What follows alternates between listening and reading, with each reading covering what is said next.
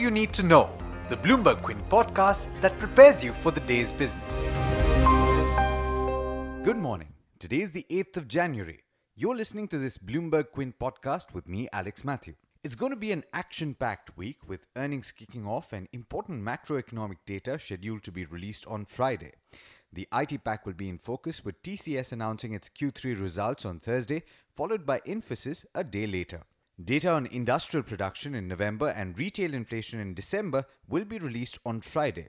And speaking about macroeconomic data, Credit Suisse believes that the RBI's Monetary Policy Committee may now have to review its target for growth this financial year. On Friday, the Central Statistical Organization released its first advance estimates for GDP growth, saying the economy would likely grow at 6.5%, its weakest pace since 2014. Credit Suisse has retained its growth estimate at 6.6%. In other news, the Unique Identification Authority of India has registered an FIR against the newspaper Tribune and its reporter Rachna Khaira that follows her report on the Aadhaar breach. That's according to a report in the Indian Express.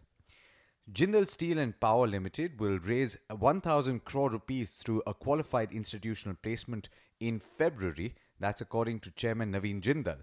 Besides, the company is also planning to raise up to 2000 crore rupees by listing its Oman business on a foreign exchange. The PTI has reported that the fall in solar power tariff seems to have bottomed out and it may not drop beyond an all-time low of 2.44 rupees per unit. This on account of the absence of well-structured bids and rising solar panel prices. Markets regulator SEBI has revoked its directions against seven former officials of Multi Commodity Exchange or MCX as alleged violations of insider trading rules by them could not be established. A parliamentary panel is likely to tell the government that this is not the appropriate time to divest stake in Air India. The airline, the panel will say, should be given at least five years to revive and its debt should be written off. That's according to a PTI report.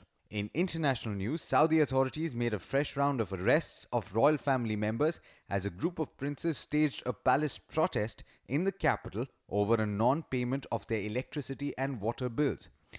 Also, with North and South Korea set to talk for the first time in two years on Tuesday, US President Donald Trump has signaled he's open to joining the discussions at an appropriate time. In the US, former White House chief strategist Steve Bannon has apologized to the president and his family over comments in an explosive new book that raised doubts about Trump's fitness for office. In Asia, the Japanese markets are shut today.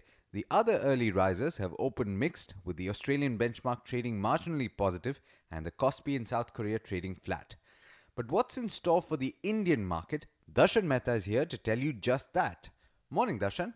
Good morning, Alex. Good morning, viewers. As of now, the SGX Nifty is indicating a positive outlook, but uh, globally commodities seem to be facing some bit of headwinds. But what do we watch out today? Prakash Industries and Unichem Labs will come out with numbers today.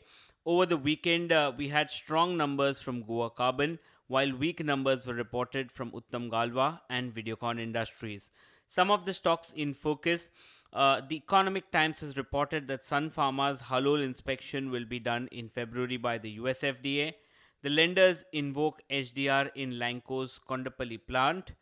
RCom is saying that it will not pay NCD interest until the completion of the restructuring process. Tata Steel reported the third quarter India sales number. It was at 3.3 million tons versus 2.99 million ton last year. Even Sagar Cement, strong numbers that came out in December. December sales up 65%. Sobha also reported their quarterly update. Uh, the average realization is at 8045 per square feet versus 7840 per square feet. So the strong uh, quarterly numbers coming in from Sobha. NBCC received contracts worth 2000 crores, so that will be important. In terms of bulk deals, uh, Birla Sun Life bought in 0.5% stake in Bharat Bijlee, while White Oak India Fund bought in 3% stake in Apollo Pipes. This is the earlier Amulya leasing. So more HNIs and funds getting into the counter, while Marina uh, 3 Singapore Fund bought in almost 1.3% stake in Varun Beverages. Tata Motors, Cipla, and IL&FS Transport will be meeting a couple of funds today, so keep them on your radar. But there's much more you need to know before trade actually starts. For that, log on to our website bloombergquint.com and click on the All You Need to Know tab, and you'll be prepared for morning trade today. Well, that's all we have for you today. Do log on to the website, like Darshan said. We'll be back tomorrow at the same time. This is Alex Matthews signing off. Have a fantastic week ahead.